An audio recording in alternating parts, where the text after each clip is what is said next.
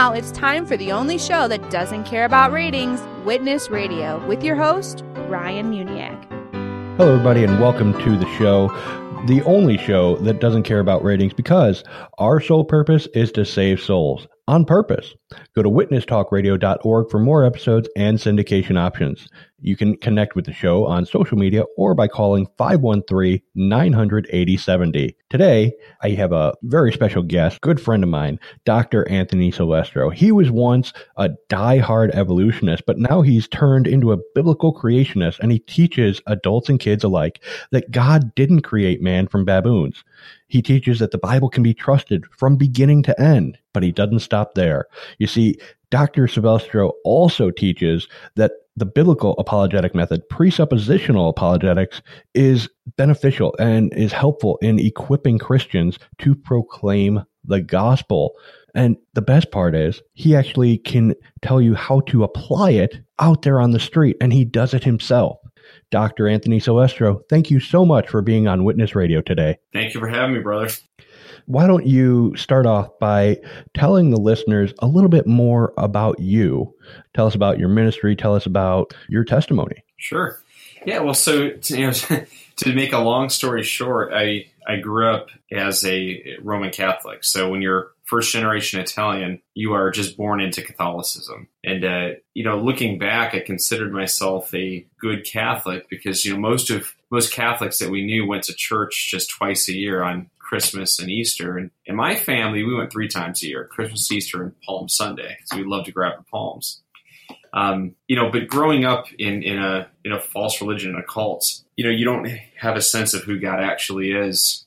And uh, through my entire childhood and, and upbringing, um, we weren't obviously close with the true God, and mm-hmm. it manifested itself really through my entire childhood, teenage years, and, and even into early adulthood. As you had mentioned, I was a pretty blatant evolutionist, um, militant almost in some ways and and it and it happened like this is that you know you think about your childhood growing up and i think most people can relate to this if you grow up in the secular school system that you're going to grow up and you're going to be watching commercials from three or four years of, of age on dinosaurs that lived millions of years ago you're going to you're going to hear about um, or you're going to read in books and you're going to see on tv shows um, different things about the dinosaurs and the age of the Earth. You're going to see the geologic rock record. You're going to learn about that in elementary school, how this Earth is billions of years old based on the rocks. And so you have this entire foundation that's laid during your entire childhood years so that by the time you get to ninth grade or 10th grade high school biology class, where if you had none of that foundation laid and you just walked right into class and they told you, you know what, you came from something like a monkey, you'd have thought that was a ludicrous statement. Except that you already had all this foundation laid, like I did all of those years, that you just buy into it. And so I became an evolutionist in ninth grade. And while I didn't have an idea of who God really was, anything that I may have had was was quickly put to bed. And uh, I had become an evolutionist and uh, that carried all the way through my high school, college years, and even into dental school years and um, and out of it. So I went to a four year undergrad where I majored in math and chemistry here at Baldwin Wallace University in, in uh, Cleveland, Ohio, and then went down to Ohio State University College of Dentistry for a dental degree. And uh, it wasn't until a few years after um, I became a dentist that I got saved. And what's really interesting is that after I got saved, I was still a blatant evolutionist still believed mm. in an old Earth, still believed that we came from something like a monkey. And I went several years like this, even to the point of some of my Christian friends who stood on a six day creation. I ridiculed mercilessly too, or, or I, I, ridiculed them real bad. And so, mm-hmm. you know, it, it wasn't until the Lord opened my eyes that really changed everything in my life. And so, what ended up happening is is a few years after I had gotten saved, my wife and I were driving down to uh, Kentucky, Louisville, Kentucky, for a medical missions conference. Something that I had really no interest in doing, but my wife had been on missions trips in the past, and so she really wanted to go down to this conference. So we had canceled. The conference is supposed to start Thursday morning. We canceled all our patients on Wednesday, so we could take the the entire day to take the drive, six hour drive down there. And um, lo and behold, we're just outside of Cincinnati, a little more than halfway through the drive, and we got a phone call from her friend who we were supposed to be meeting down at this conference. Who said, "Hey, what time are you guys leaving tomorrow?" And I said, "What are you talking about? We're already halfway here. It starts tomorrow morning." And she tells us, "Well, no, actually, it doesn't. It doesn't start till Friday morning." And so, you know, we, we my wife made a mistake, and we actually left an entire day early for this conference. Oh, I bet you were upset with her. Oh, I was upset. I was really upset. You know, and you know what's funny is that we're both Italian, and, and so I was upset. My wife didn't say a word. It was it was amazing because usually that you know would not happen in an Italian household. Yeah, that that's usually when you know the wife is angry is when there's no words coming out. Right, right. so um, what ends up happening next is what really started, what really changed the entire focus of my life. You're listening to Witness Radio. After our friend realized that we were down there a day early, she said, Hey, you know what? We heard about this museum outside of Cincinnati called the Creation Museum. We've never been there, but we've heard great things about it. Maybe you guys should check it out tomorrow morning on your way down to Louisville. And and I said, you know what? Maybe that's a good idea. I'll check this out. So I went on to my phone. You know, thank God for iPhones, right?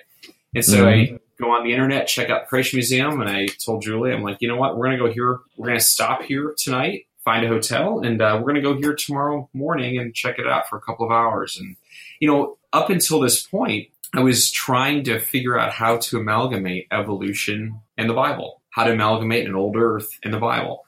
And so, you know, going to this museum, I I don't know what I was expecting to see, but I was mm-hmm. told it was a good place, so I was going to go check it out. It was about the Book of Genesis.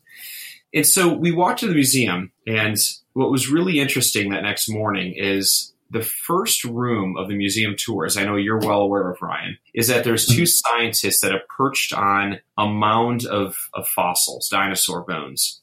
And the first scientist is saying, he's looking at this dinosaur bone and saying, you know, I look at this bone, and because I believe the earth to be billions of years old, and that dinosaurs died off by some type of catastrophe, like an asteroid 65 million years ago, that this bone must be at least 65 million years old. And then you see the camera pan over to the scientist sitting next, right next to him. And that scientist says, you know, so that's what my colleague believes, but for as for me, I'm a I believe in the Bible. I'm, I'm a Christian. And I know that because what the Bible says that this earth is only about 6,000 or so years old, that this bone, this dinosaur bone, can't be any older than 6,000 years. And so what we, hmm. what I saw there in this first room is what I didn't understand at the time was, was what would end up leading me into presuppositional apologetics. But it was this. You have two scientists who, com- who, who stand on completely different worldviews, who are looking the exact same piece of evidence, the exact mm-hmm. same fossil, but coming to two completely different conclusions. And so after getting through that room, the rest of the museum was showing the science that I'd never seen before supporting a young Earth, showing how the science supports the Bible and its accuracy. And uh, I met Dr. Jason Lisle that day, who spent over an hour with me to to talk to me about some burning questions I had about distant starlight and radiometric dating methods. And I walked out of that museum with a with two hands full of books and videos, and telling my wife that I had to rethink everything I've ever learned. Oh wow! And yeah, it was it was really that dramatic for me. And so I spent the next several months studying. I would watch. I watched every video to the point where I my I'd send my wife and son to bed about nine o'clock, like always. Um, tuck him in, and then I went down to my basement where I've got a little TV and a and a reclining chair, and popped a video in, and I would sit there five six nights a week for hours at a time, playing a video for ten seconds, writing a word for word what the speaker was saying, stop, rewind, go forward until I had every video outlined. Wow. And I just started learning about creation and uh, and the Lord literally it changed everything. I, I was able to trust the Bible from cover to cover, from Genesis to Revelation. And that's um, great. Yeah. And so that's where I stand today is is I was once an unsaved evolutionist who got saved, who the Lord opened my eyes to the fact that his word is completely true. Well, praise God. So tell me uh, when how how was it that you were actually saved? Uh, briefly. Well, the only way that you can be saved is when you have a realization of your sin and the Lord saves you. And um, you know, it was it was sin problem in my life that um, that my eyes were open to, and and crying out to God for that. Okay, very cool. So now tell us a little bit about your life, your background. You said that you went to school for dentistry, correct? Correct. And and obviously now I'm a practicing dentist. I've been practicing for almost 13 years now here in the Cleveland area, and I have have really enjoyed it. And so you know, one of the stories I love to share about about practice is this: is that as you know, Ryan, my my wife and I work together in the office. She's she's the office manager, and I'm the dentist in the back. But one of the one of the really interesting stories that, that I'd love to share here, there was a point where a few years into practice with my wife, she came up with a brilliant idea of taking this really large picture she had and and wanting to hang it in the waiting room of the office that had scripture on it. And I said, Julie, you can't do that. We're going to turn patients off. We're going to turn patients away. It's not a good thing. And uh, mm-hmm. And I said, well, you know what? We'll we'll pray about it, Joel. She really wanted it up there, so we'll pray about it. Okay.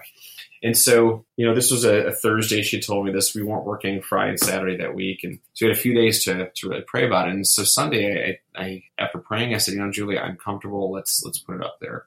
You know, we're supposed to be witnesses of Christ, and and we're we can't. We're not supposed to be ashamed of Him, not ashamed of the gospel. So, right. um, I said, yeah, let's let's put it up. Now, of course, you know my wife. She was gonna put it up anyway. right. Happy wife, happy life. That's right. So, so it was gonna go up anyway. But you know, so she, we put that picture up. We actually put a few others up on that Sunday afternoon after church. And um, first patient Monday morning walked in, seven thirty in the morning, saw the picture right when he walked in, and said, "I can't believe you're pushing that stuff on us. I'm never coming back here again." Oh no! Yeah, my, my heart sunk and it actually almost the exact same conversation happened with somebody in the afternoon as well. Um, but yeah, there were a couple of people who did notice it that day and said, "Oh, that's nice that it's up," but nobody was really that affirmative in it. You know, just the two really negative comments. Mm-hmm. Um, we obviously pushed through. We left it up there, and what was really interesting after all this is that up until that point, nobody really knew that my wife and I were Christians. Nobody did. Oh, that's not good. It's not good at all, right? Um, this is my my, my infancy of of, uh, of Christianity. But uh, after those were up, it seemed like the floodgates opened in the office. Patients who were Christian, who never said anything, who never witnessed to us, started talking. The phones were, I don't want to say ringing off the hook, but we had a lot of new patient phone calls. Almost all of them were Christians. Uh, it changed the entire dynamic of our office to the point that that we today have conversations constantly about the gospel. Very cool. I look for every opportunity to speak to people. Um, we have, as you've seen in the past, we have a couple of bookshelves in the waiting room that are full of different gospel, I call paraphernalia. Um, yeah, we have, waiting room. Yeah, gospel tracts and you know Ray Comfort stuff. I love Ray Comfort's ministry. You know, as as you know, I'm forever thankful to you when you and I met not too many years ago, and you handed me Hell's Best Kept Secret for the first time, right. and uh, it was just one of those life changing, life defining moments in understanding the gospel properly. Um, and so, you know, I buy those in bulk and I keep those in my office. And so, every patient that claims they're a Christian, everyone who's a professing Christian, I give them that CD to listen to. Very um, cool. So we carry that, a bunch of other stuff, and just it's been a, it's been an amazing environment in there. So I'm going to put you on the spot right now, Anthony. How do you transition from talking about dentistry into a gospel conversation? You know, it, it's actually it's a lot easier than you think, and so the way that the way that I do it is you is you make very simple comments about things. I I look for every opportunity to talk about God's design of the mouth. Anytime somebody asks me a question, about dentistry. Because I mean almost every patient asks at every visit they ask something. They're curious about something about teeth or the tongue or the tissue or the, the ligaments that hold the teeth in place. Um, and in, in every instance it gives me an opportunity to talk about God's design of it all. And that's how I transition into the gospel. Very cool. So yeah it's it's really it's it's it's an it's a very easy way to do it there very neat. Tell us a little bit about Creation Revival, what your purpose and goal for this ministry is. Sure. Well, you know, one thing that was really disappointing to me, as, as I briefly mentioned earlier, is that when I was still when I was saved, but still an evolutionist, and some of my Christian friends who were creationists and I, would tell me that they were creationists, I ridiculed them, and they had no defense. There was nothing they could say other than, "Now look, it's great to say this is what the Bible says." Mm-hmm. But there was nothing they could do in talking about the actual science that supports the Bible. Not that we need it. The Bible is enough. The Bible is our ultimate authority as Christians. Um, but there is something to be said for 1 Peter 3.15 to always be prepared to give an answer. There, there's no doubt that we should understand the apologetic. We should understand the science behind God's creation. God gave us science as a gift. And so part of our ministry is is wanting to go out there and teach creation apologetics so people understand Christians, so Christians understand the basis of science and how it supports the Bible, specifically regarding Genesis 1 through 11. Mm-hmm. The other part of the ministry is this. I, I get the fact that, that there are ministries out there, most of which rely on heavy donations. They rely on needing to go to large churches who can pay expenses and pay speaker fees to keep the ministry going. And I understand that we're we are to be paying for the workers in Christ. Mm-hmm. But at the same point, there are a lot of churches out there that can't afford it. There's a lot of small Right. churches that can't afford to bring in the speakers and pay all these speaker fees. And so, you know, the Lord's blessed us with with a great dental office. And one of the ways that we wanted to be able to use the Lord's money that He's entrusted to us, because again, nothing that we have we own, right? It's all His that He lets us Mhm. use. And um, we we fund our own ministry, and so our goal is to be able to get into wherever people want us: large church, small church, Bible study, Awana group, homeschool study, wherever, whatever. We want to be able to go and provide it for free. Um, you know, we will take a love offering if, if it's offered to us, but we certainly don't go anywhere with any expectations at all. And so that's what our ministry is about is we want to be able to get the creation apologetics out there. I know that everyone listening, what they really want to know is about presuppositional apologetics and how to apply them out on the street. Let's get into that as soon as we come back from the break. You're listening to Witness Radio. If you're looking for a conference where you can be trained on biblical evangelism and street level apologetics, especially on questions regarding biblical creation, we have just the conference for you. Our list of speakers is Pastor Andrew Rappaport from Striving for Eternity Ministries, Dr. Anthony Sylvester Jr. from Creation Revival Ministries, and Ricky Gantz from G220 Ministries and the G220 radio host. There will be a free lunch and free registration for those who are registered by April 15th. Go to www.rememberministries.org to register. Ohio Fire is coming to Columbus, Ohio, April 8th and 9th. Hosted by Striving for Eternity Ministries, Ohio Fire will encourage and train Christians to mature in their faith and share the gospel with the lost. Hear Phil Johnson and Dr. Thomas White on the topic The Word of God. And after the conference, you'll have a chance to hit the streets of Columbus with trained team leaders. Ohio Fire, April 8th and 9th. For details and to register, go to ohiofire.org.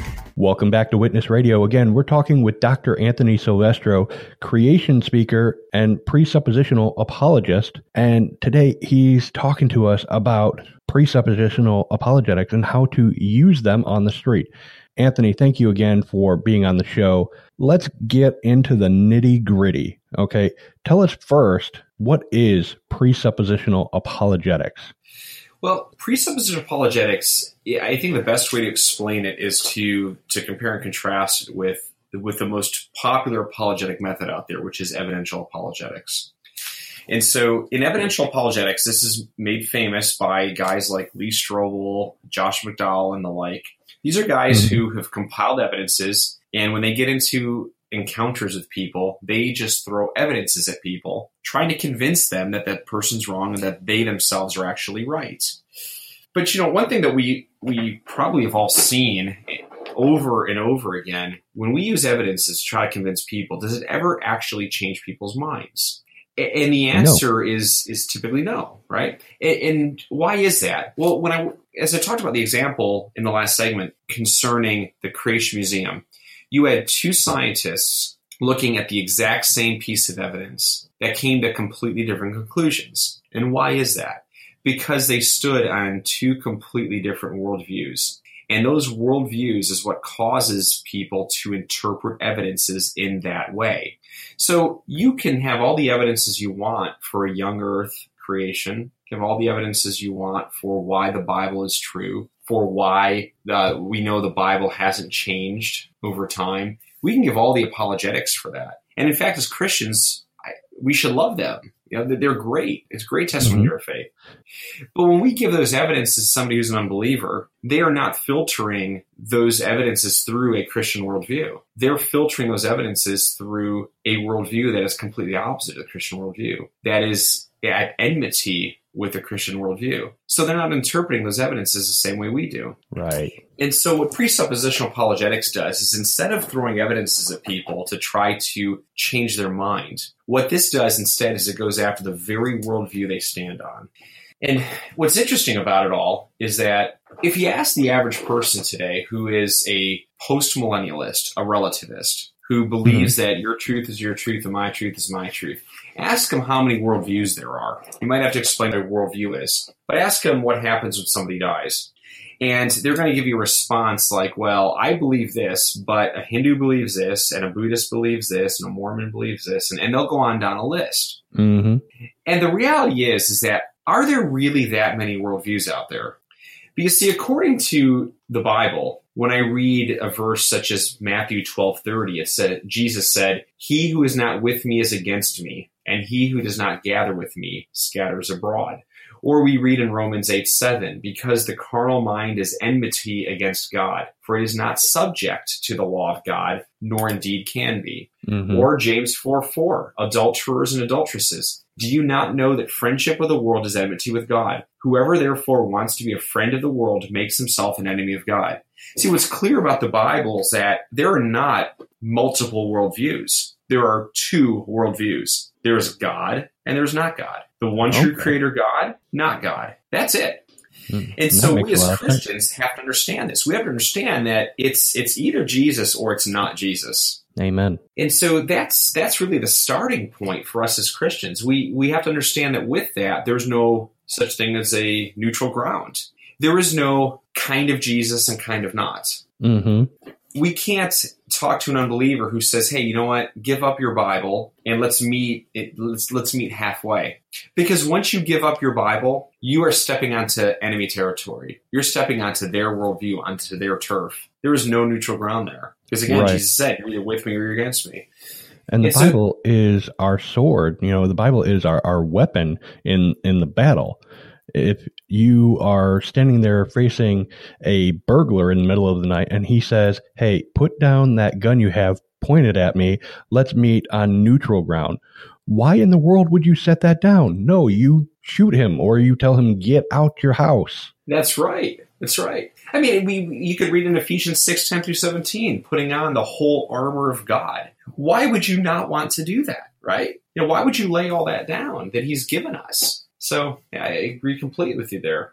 You know, but when we talk about, you know, to answer your question fully, Ryan, is it, when we talk about presuppositional apologetics, it really is about the mindset and it's about understanding that we stand on the bible the entire it, that the bible is is god's word and it's all true mm-hmm. and so that is that is our foundation that is our starting point and so if we use that as our starting point, which we are called to do, every time we walk into a witnessing encounter, and this is so vitally important for every Christian to understand, this is one of the biggest things that I teach on and I really try to repeat over and over again when I speak.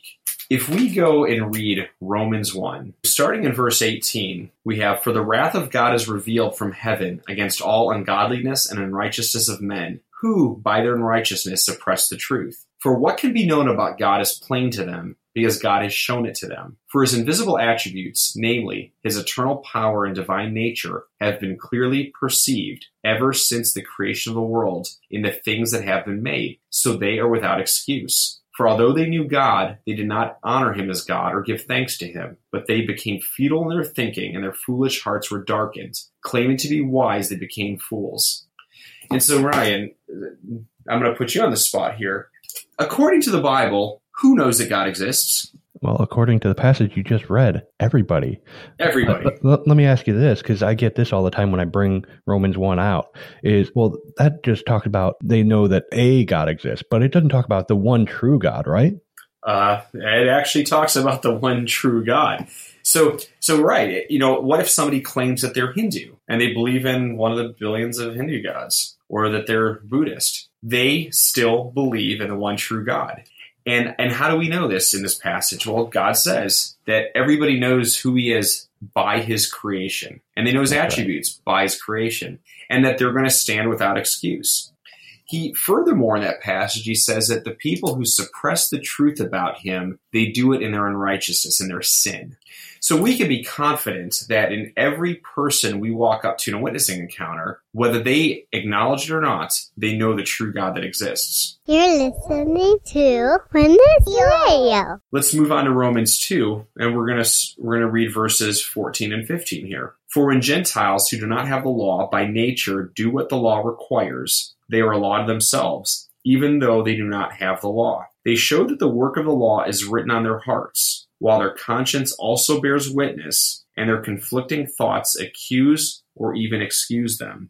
When the cartoons on TV depict a person who's trying to make a decision and they've got an angel on one shoulder and the devil on the other, that's a depiction of, of a conscience that the Lord wrote on our hearts Mm. we understand an absolute right and wrong because he wrote it on us, on every one of us.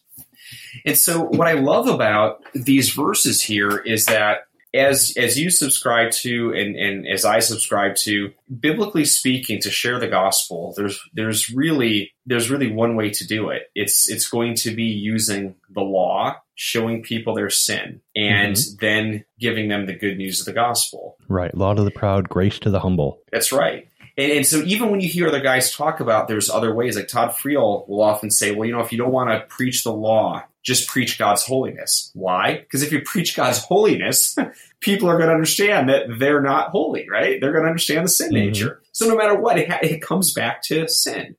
And so what's beautiful about these passages is that every encounter we walk into, that person knows the true God that exists. He has a conscience. He knows right from wrong. And when we present the law, we let the power of the gospel do the work. We let the power of God's word do the work, not us. We don't have to come up with crafty arguments. We don't have to come up with, we don't have to be really smart, trying to outsmart people. We just have to let God's word do the talking.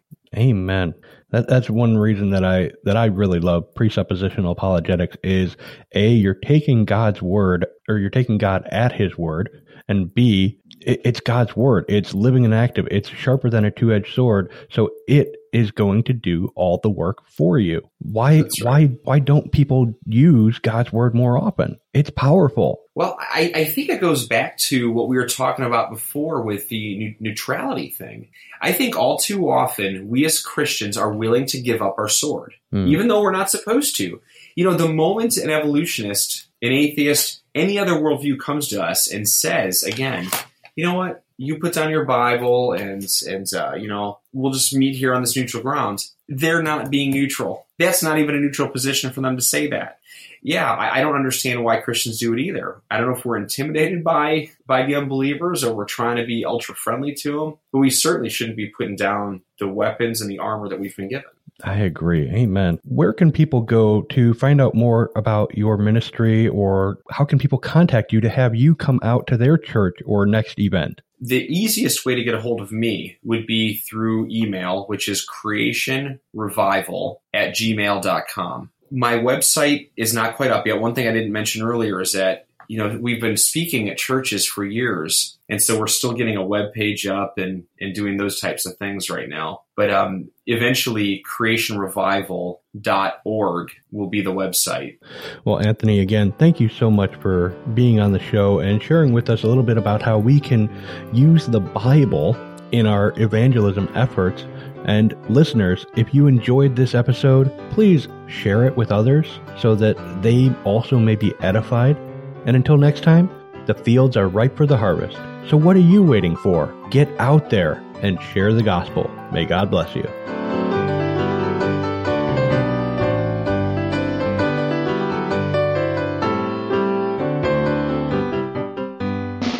Witness Radio has been brought to you by the Muniac family.